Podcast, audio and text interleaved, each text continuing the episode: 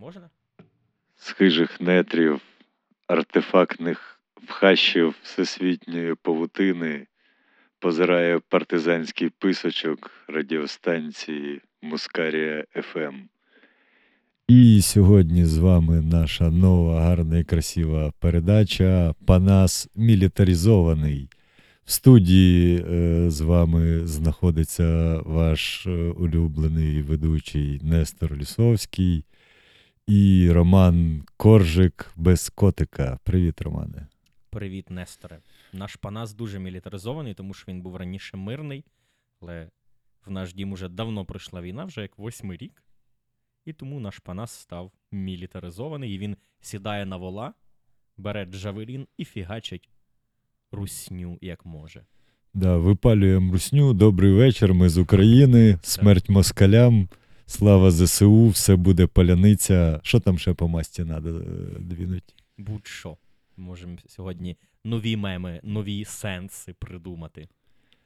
Нові меми, нові сенси. Що, давай, про що ми побесідаємо, щоб ти хотів? Дивись, в цій програмі «Панас мілітаризований» я би хотів, щоб ми інформаційний хаос зводили до стану смислів. Це буде наше ключове завдання, тому що коли ти сідаєш за стрічку новин, коли ти заходиш в телеграм-канали, це ж можна йобнутись, правда? Ні, я розумію, це нормально, що всі стали на захист інформаційного фронту, завели телеграм-канали і дуже багато корисного контенту, все супер. Але цей весь потік інформації треба зводити до стану сенсів, тому давай ми з тобою цим і будемо займатися. Ну давай, попробуємо. Починай, пропонуй. З чого побесідуємо? Ти знаєш, вже який день хочу означити, скажімо, суть і назву цієї війни, тому що дуже багато є різних пропозицій. І от, зокрема, я ж починаю, скажімо так, з головного. Я зразу іду в авторські колонки українських інтелектуалів. Що ж там пишуть наші філологи, літературознавці та історики. І от Ярослав Герцак буквально в перші дні цієї повномасштабної війни... Дай контексту, це... Викладач... Так, це викладач Католицького університету, відомий український публічний історик, найвідоміший сьогодні все ж таки. І він пропонував... Автор подкасту «Музика з історією». До речі, забув про цей факт, на The Ukrainians він веде цей подкаст, офігенний подкаст. І от Ярослав Грицак запропонував таку штуку. Каже, давайте назвемо цю війну «Вітчизняна». І тут я трошки прифігів. Думаю, це таким якимсь совєтським душком віддає, і якось воно ні в які ворота не лізе. Ну яка вчора забере вітчизняна війна? Можливо, я його задум десь з іншого боку і зрозумів. Він хотів означити цю війну як вітчизняна, і щоб наша вітчизняна війна остаточно цією тінню поховала велику вітчизняну війну, тому що наратив Великої Вітчизняної війни реально в Україні розвів оцю плісняву руського міра. Тобто, на чому тримався руський мір в Україні? В першу чергу на оцьому наративі 9 травня оцьої Великої Побєди. Цей наратив трошки був деконструйований все ж таки після 2014 року, коли ми почали відзначати 8 травня День пам'яті та примирення, що є цілком адекватно, конструктивно і справедливо, так? Але в той же час дуже багато всяких ватників, всяких малоросів продовжували 9 травня співати оці всі пісні, вдягати георгіївські стрічки, за що справедливо отримували різні адміністративні протоколи і по шапці від українських нормальних націоналістів цілком справедливо. До речі, пробач, я переб'ю, згадав тут. Можна перебивати. Згадав, що до слова про, власне, Другу світову і колаборантів, і нацистів. Чисто так, з позиції москальської риторики, армія генерала Власова, колаборантська армія генерала Власова, яка воювала на боці нацистів, нараховувала 650 тисяч. І однією з відзнак цієї армії генерала Власова була якраз георгіївська стрічка. Ну от, власне. За деякими даними окремих істориків, навіть 1 мільйон вона налічувала. Я чув такі дані. В принципі, чесно скажу, от для нас, і для простих людей, і для будь-кого, що 650 тисяч – це дохуя. що мільйон – це дохуя. Тому, в принципі, ну, їх дійсно було як масла у Леся Подрів'янського. В той же час те ж саме ОУН-УПА. Тут ми виносимо за лапки відомі дивізії Галичини і так далі. Весь рух ОУН-УПА, весь, нараховував приблизно десь 250 тисяч людей. Весь. В кращому випадку. І при тому, що явно не всі ці 250 тисяч воювали на боці нацистів, а воювало там, ну, зовсім, я зараз не згадаю цифру, зовсім трошки. І то недовго.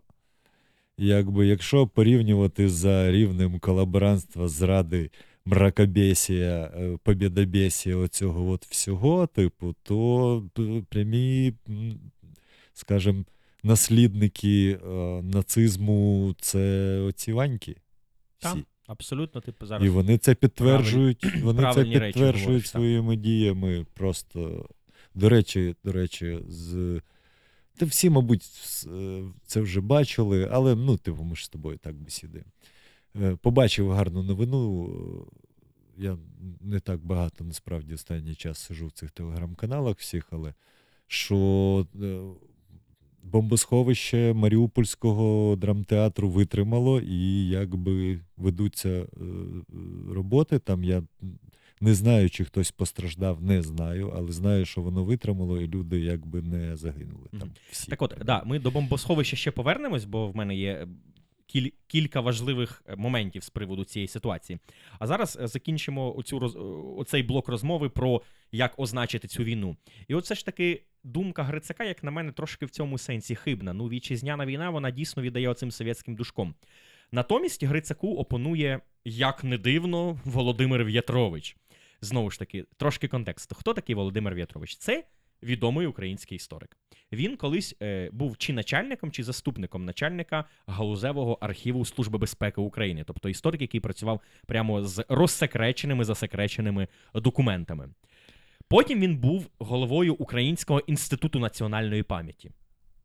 Це така, ну, це така державна історична інституція, яка, власне, і займається питаннями, як нам оцінювати Другу світову війну, як нам її правильно називати і так далі.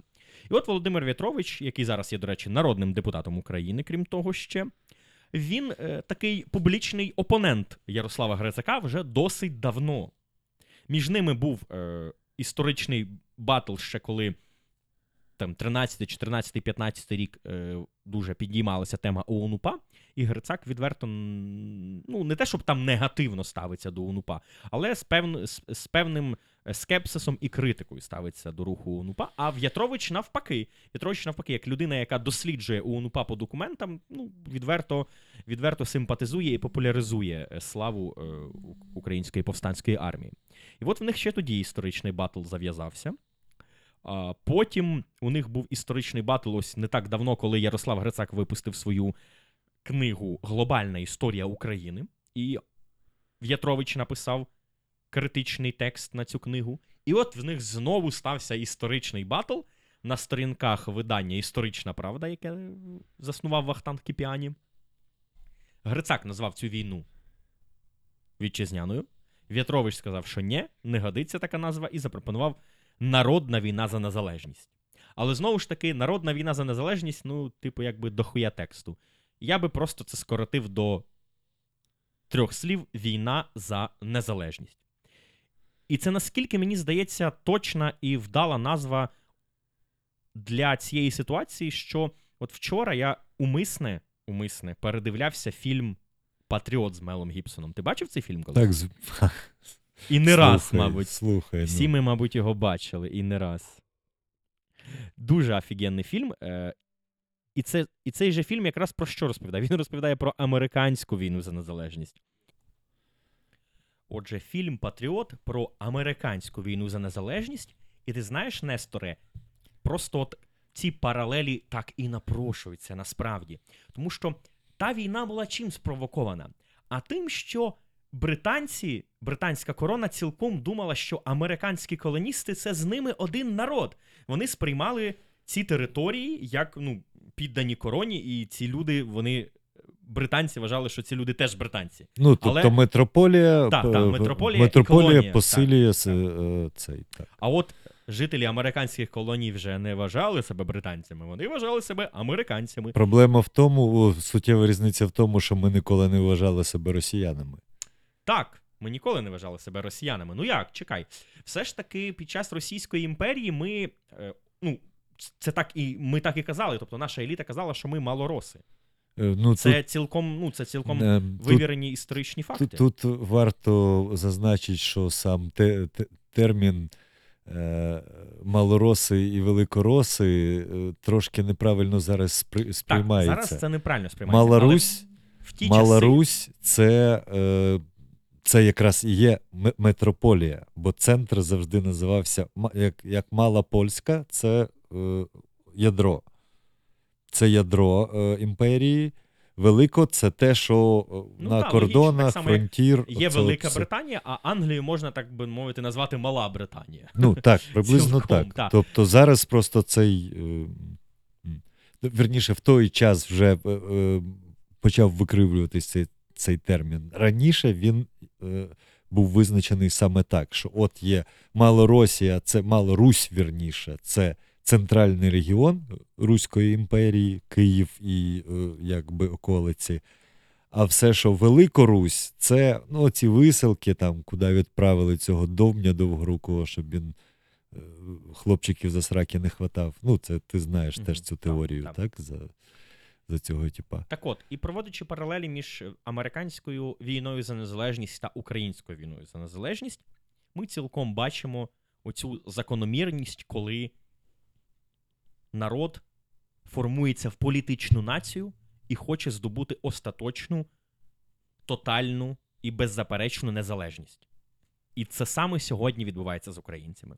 Українці, які століттями були складовою Російської імперії, які 70 років були складовою Радянського Союзу, в 91-му році здобули, так, по суті, модернізованої Російської імперії.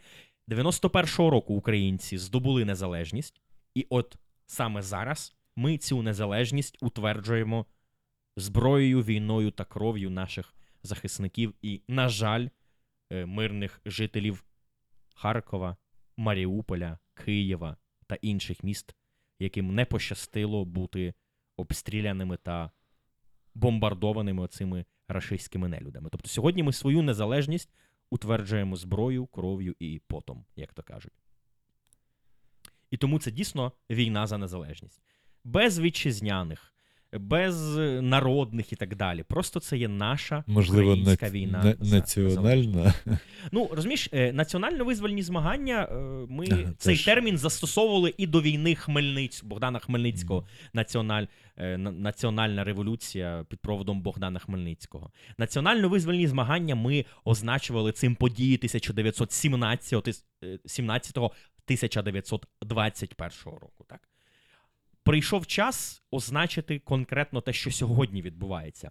Цілком події сьогодення напряму вони є наслідком того, що відбувалося 1917 року, коли Російська імперія розвалилася, цар Микола II відрікся від престолу, і наші інтелектуали, наша політична та культурна еліта проголосила створення Української Центральної Ради, а Українська Центральна Рада вже з часом проголосила Українську Народну Республіку. А якого числа? Що саме? Проголосили, чекай, 17 березня. 17 березня. О, в нас сьогодні ювілей.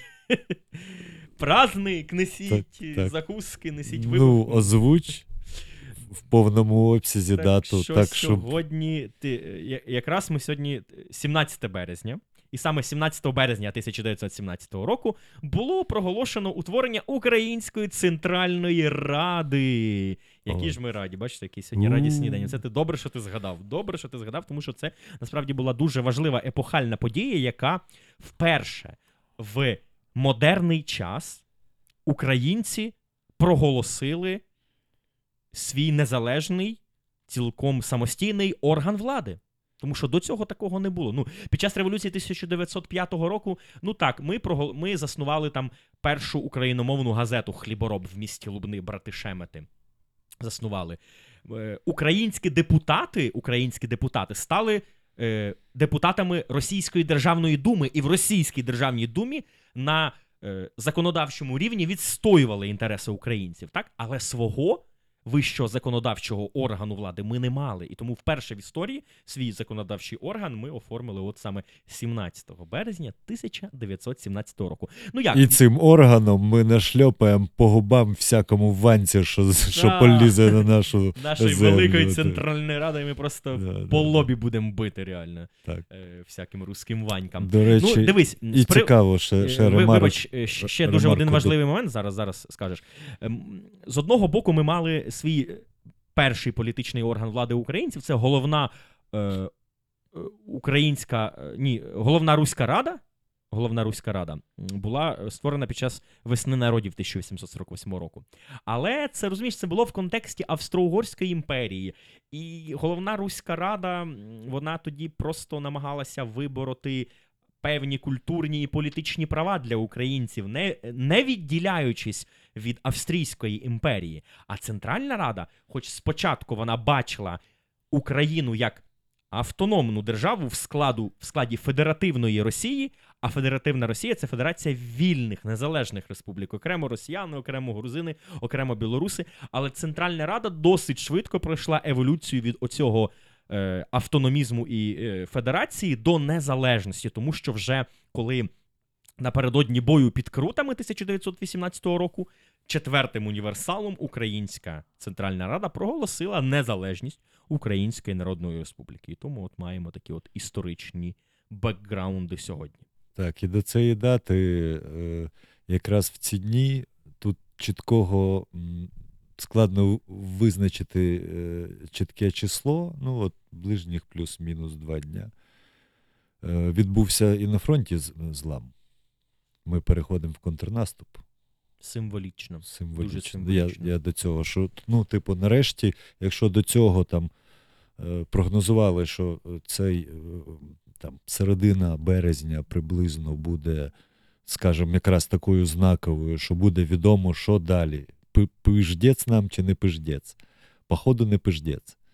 Бо якраз, якщо десь приблизно 14-15 число ми по силам вийшли в баланс приблизно, тобто вони втратили, ми здобули, мобілізувалися і так далі, і так далі, то зараз військові вже більш-менш офіційно в медіа заявляють, що так, ми переходимо в контрнаступ і починаємо ссавати ванькам ще глибше. Якось так. Тобто вибивати їх з позицій, вже вибили їх з багатьох позицій, в тому числі під Києвом. От. Ну, в будь-якому випадку я мушу зазначити, що я ні в якому разі не військовий експерт чи ще щось таке, це на мою таку тривіальну думку і так далі. Ну, але ти дуже влучно відзначив, що сьогодні, 17 березня 2022 року, ми перейшли в контрнаступ, а 105 років тому, 17 березня 1917 року, ми перейшли, вірніше, створили прецедент такого політичного контрнаступу на російський імперіалізм. Ми вперше проголосили Центральну Раду як такий парламент, законодавчий орган і так далі. Тому тут дуже, мені здається, доцільні ці всі паралелі. І от як довго триває цей революційний процес, як довго триває ця українська революція. Тому що ще Ярослав Грицак говорив, що революції не є одномоментним актом, не є одним актом. Революції розтягуються в часі. Давайте подивимось на Велику Французьку революцію, по якій ми дуже часто міряємо всі інші революції. 1789 рік. Так, взяття Бастилії, оце все, відрізали голову королю. А що далі? А Франція далі фактично 100 років її лихоманило від різноманітних акцій протесту, мітингів, революцій. Пам'ятаєте, Липнева монархія, там, здається, 31-й рік. Потім Весна народів 1848 року. Франція через це пройшла. Потім була Паризька комуна 1871 року. Зрештою, Франція в'язалася в Першу світову війну 1914 року. І вже тільки після 1918 року Францію, ну, потім Друга світова війна була, але все ж таки Франція більше 100 років її лихоманило внаслідок оцих всіх революцій, протестів, бунтів, мітингів і те, за що боролися прості французи, вже змогли відчути і здобути вже їхні нащадки через 100 з гаком років.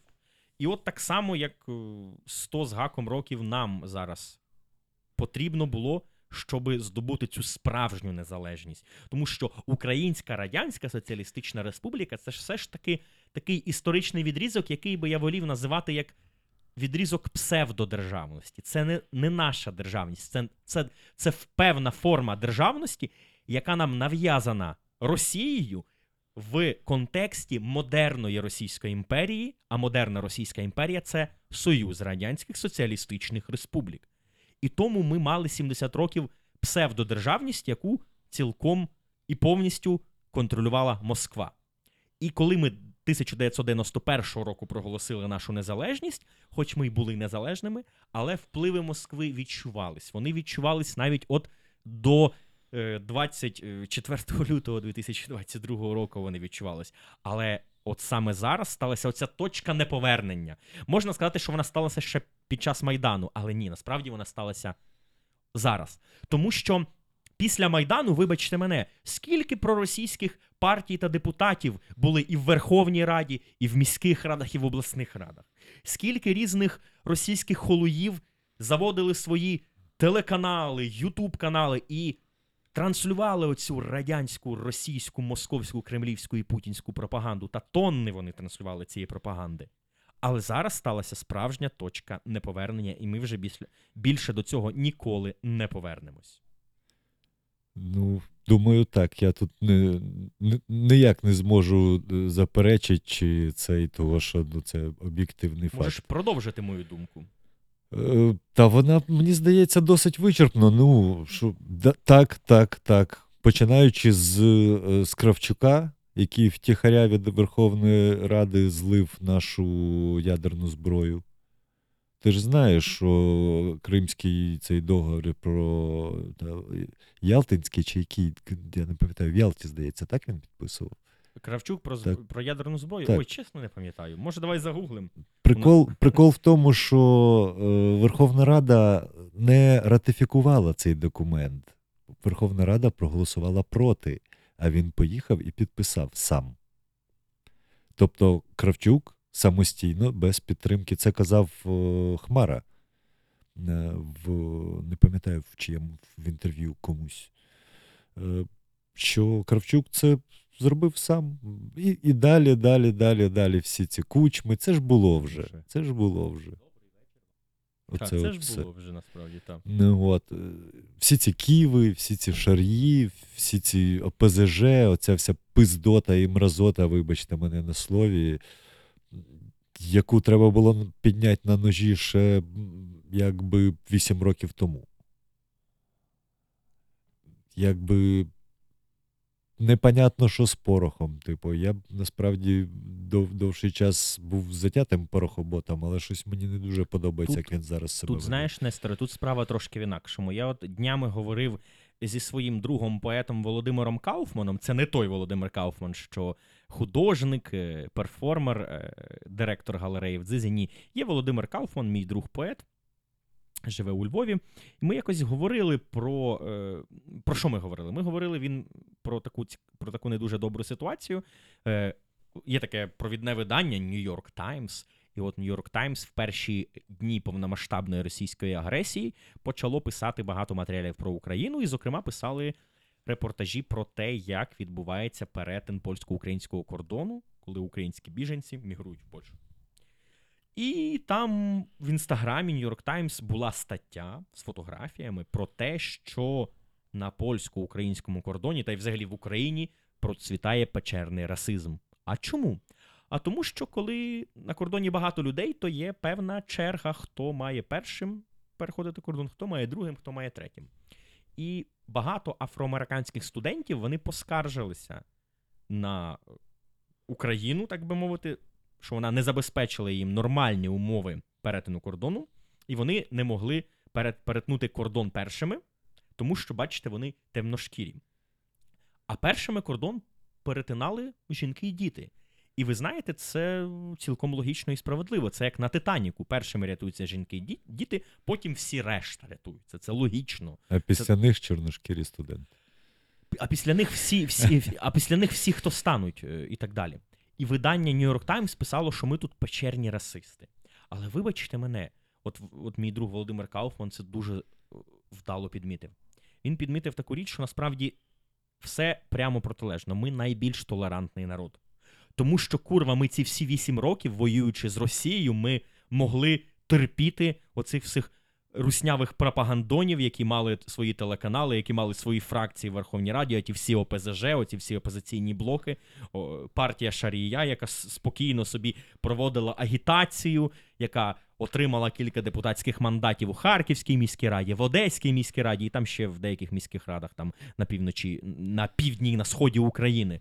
Ми терпіли цих людей всі ці 8 років, які просто розкладали ситуацію зсередини, які наближали цю війну. Насправді, вони наближали цю війну в тому числі. І от Володимир Кауфман абсолютно, як на мене, сказав правильну річ, що ми, навпаки, найбільш толерантний народ, оскільки ми це все терпіли. Як тобі така думка? Ти погоджуєшся з цим чи не дуже? Це трошки різні категорії, бо вони все-таки кажуть, що ми расисти, бо тут для них здається, що для нас має значення колір шкіри, тому, а чому тоді чорні мають іти першими? Я щось не зрозумів. Там, тобто вони займаються печерним, зараз я сформулюю, печерним політкоректним нацизмом.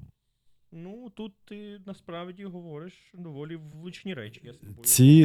Я давно про це кажу, і це те, що мене бісить в західних соціокультурних ідеологіях, що замість того, щоб визнати людей рівними, вони виносять на п'єдестал різноманітних людей, які як будь-як відрізняються. Чорношкірий, трансгендер, ще щось. І чомусь ці люди вимагають до себе окремого ставлення. Чому? Я цього не розумію. Тобто, я серед там моїх друзів не бачу різниці між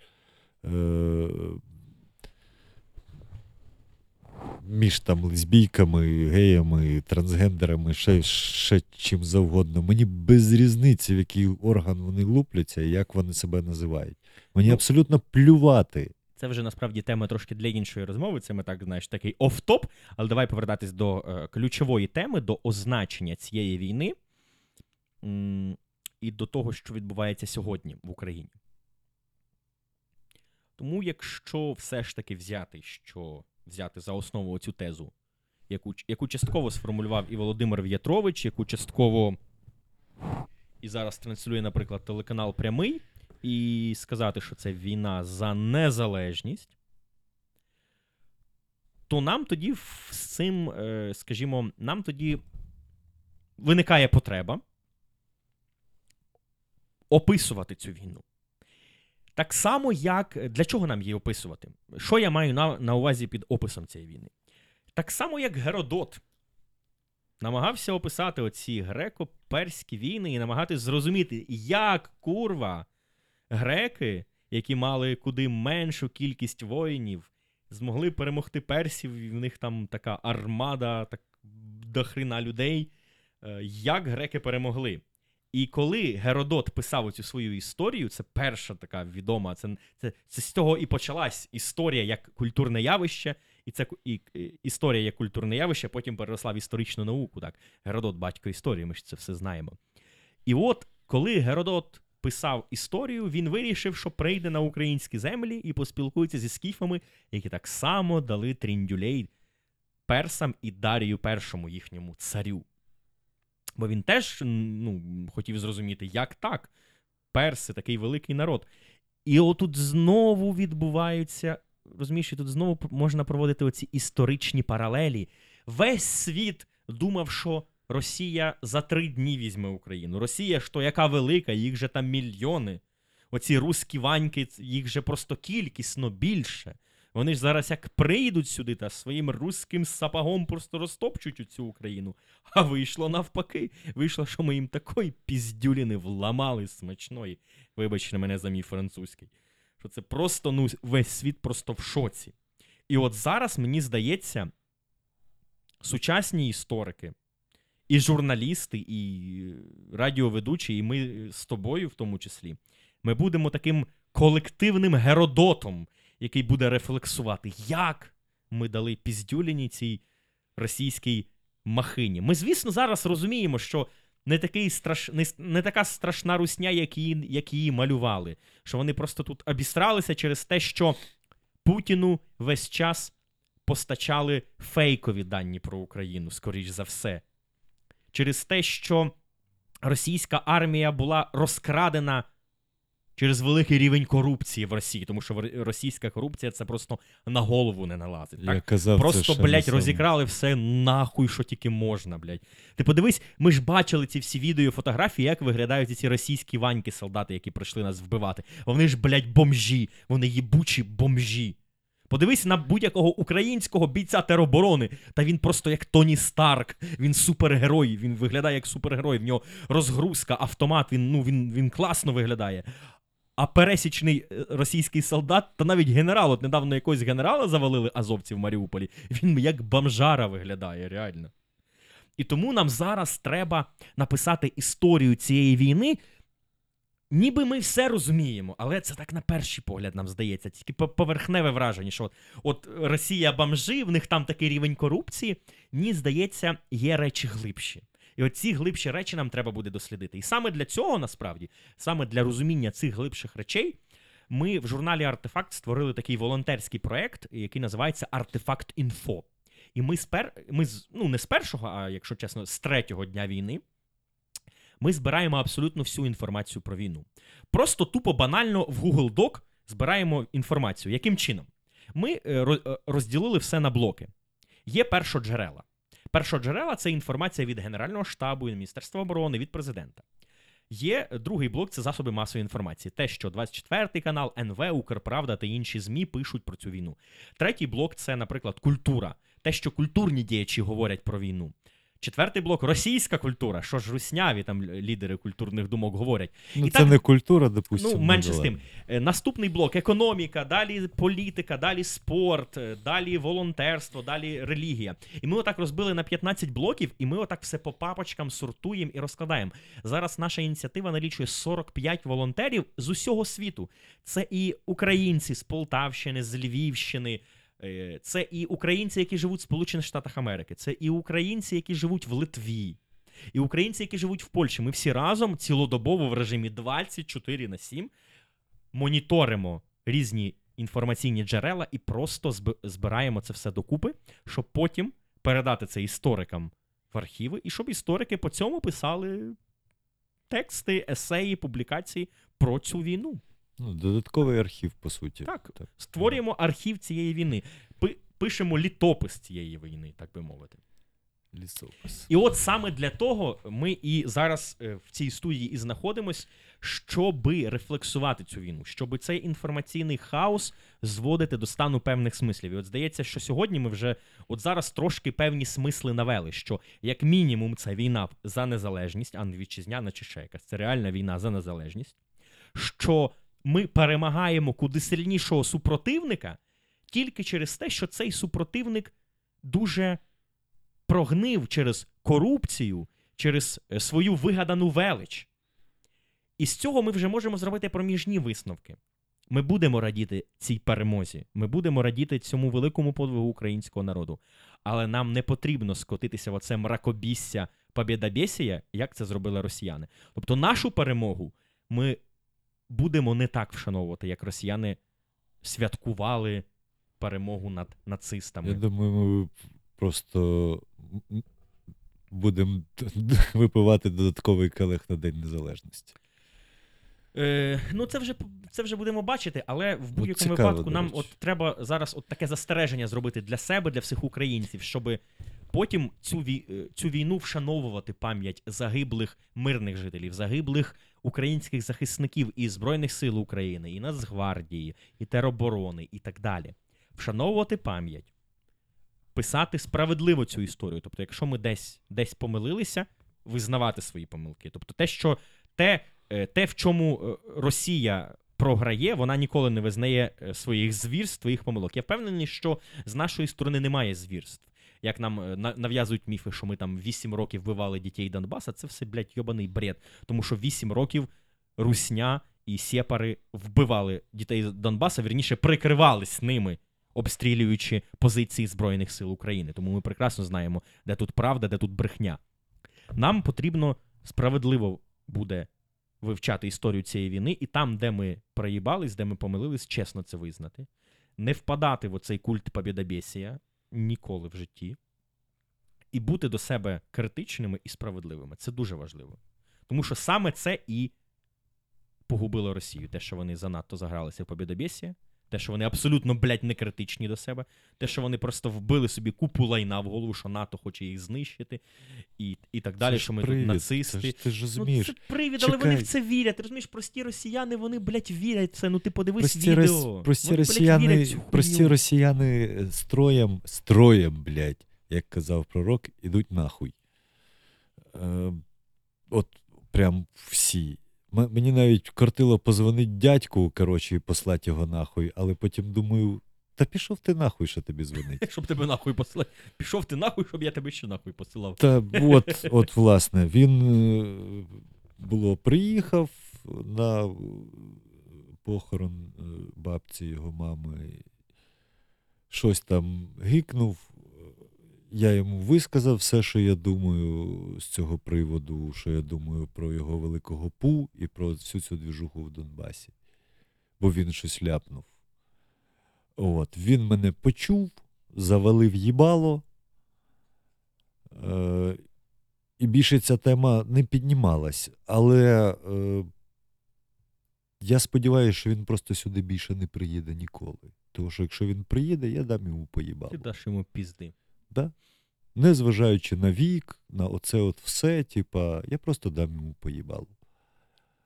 І дуже сподіваюся, що він не приїде.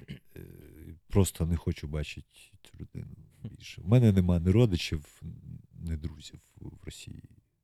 От глобально, чим ми відрізняємося від росіян? Тут дуже багато можна наводити пунктів, але от перше, що мені зараз приходить в голову, це те, що, блін, реально, ну, багато росіян, вони тупо, блін, крінжові путіністи, вони просто Путін, Росія, тобто вони досі вірять царя-батюшку. А згадую такий цікавий мем, який зробив мій брат, він, до речі, зараз нас захищає, воює в ЗСУ, тому тримаємо кулаки і за мого рідного брата. І він зі мною є співзасновником такого, ну, в історичних колах медійних доволі популярного проєкту The Daily History, і він зробив дуже такий цікавий мем.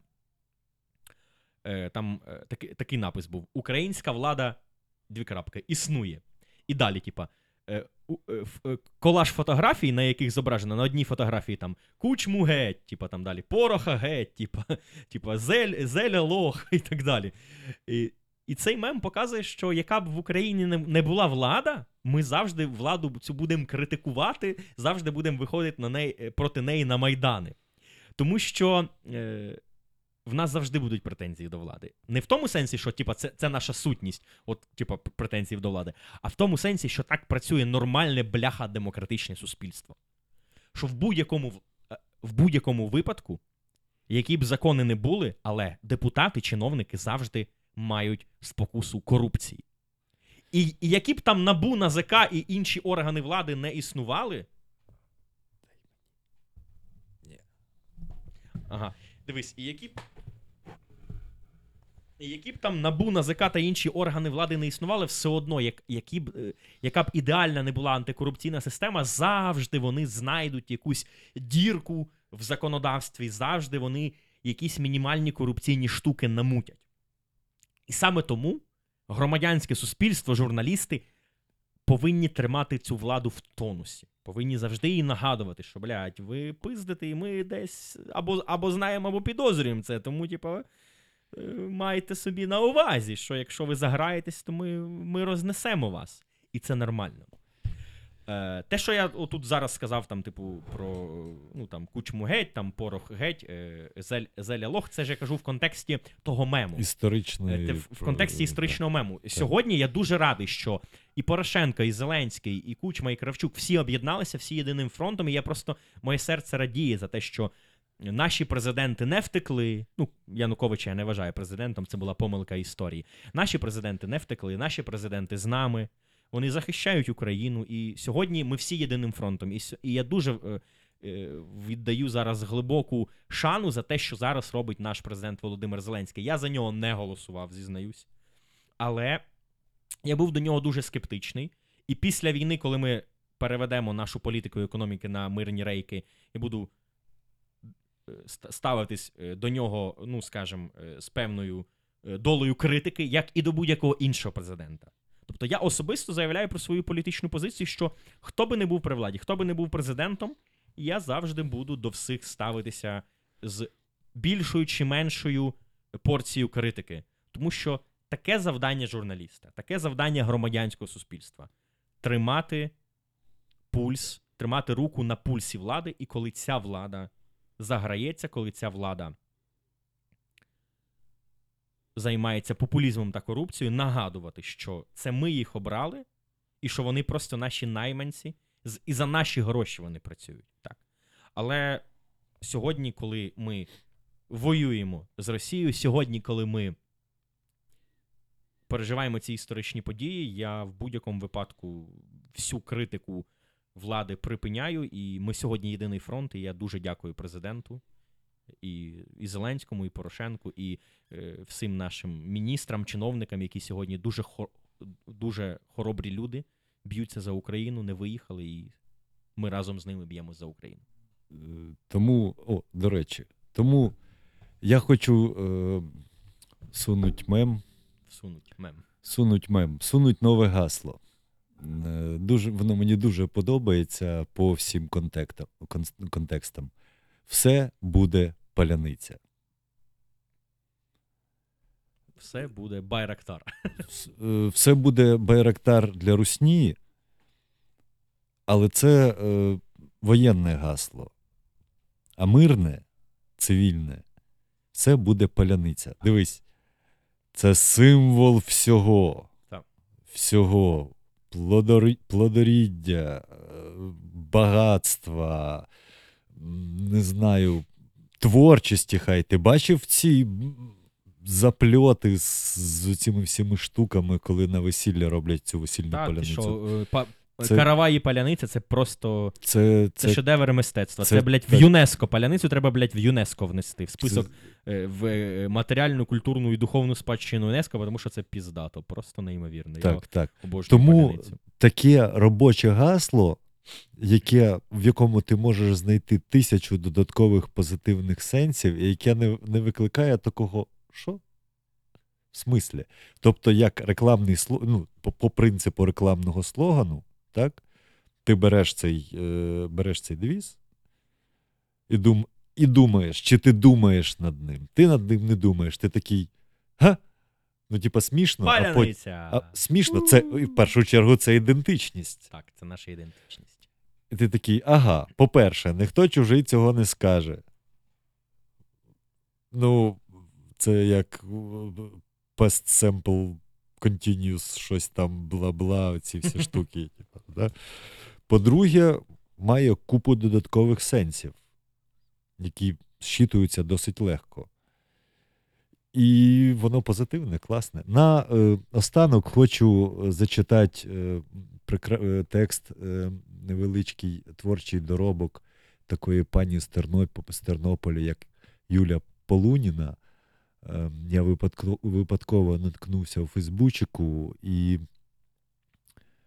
це пряма послідовниця пророка нашого єдиного Леся Подрівлянського. Як Подрівлянський свого часу займався, по суті, деконструкцією совка, так?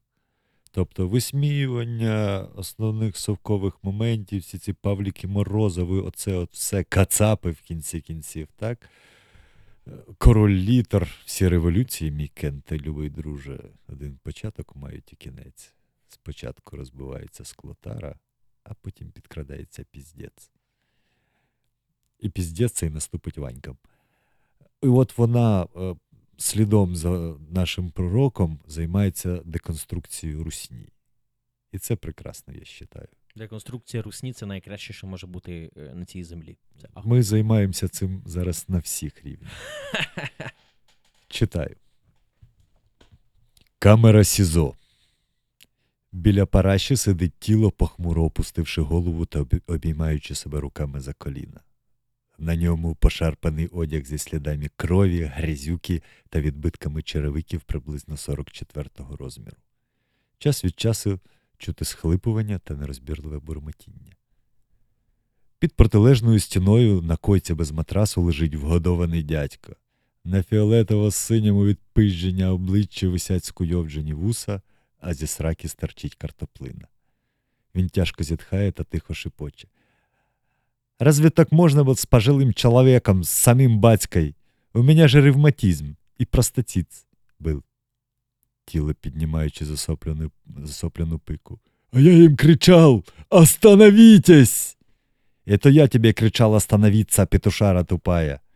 «От петушари слышу!» Рот тіло викривляє самовдоволена посмішка. Раптом двері камери з гуркотом відчиняються. На порозі стоїть атлетичного складу чоловік у спецназівській формі та чорній балаклаві. Тіло біля параші падає на коліна та благаючи простягає до нього руки. «Я більше не хочу, я більше не можу! Отпустіть!» Захлинаючись, починає ридати. Чоловік у формі, не звертаючи на нього уваги, тицяє гумовою палицею в бік ліжка. «Піднімайся, мерзотний тарган! За тобою прийшли!» «Хто?» – з надією в голосі питає вусатий. «Двоє з носілками і один з лопатою. Га-га-га!» – починає голосно реготати. За його спини у камеру безшумно заходять троє у чорних куклускланівських балахонах. Двоє несуть брезентові ноші, а третій – лопату і великий сміттєвий пакет. Безпорадне скиглення заглушає інфернальне гутіння. Завіса.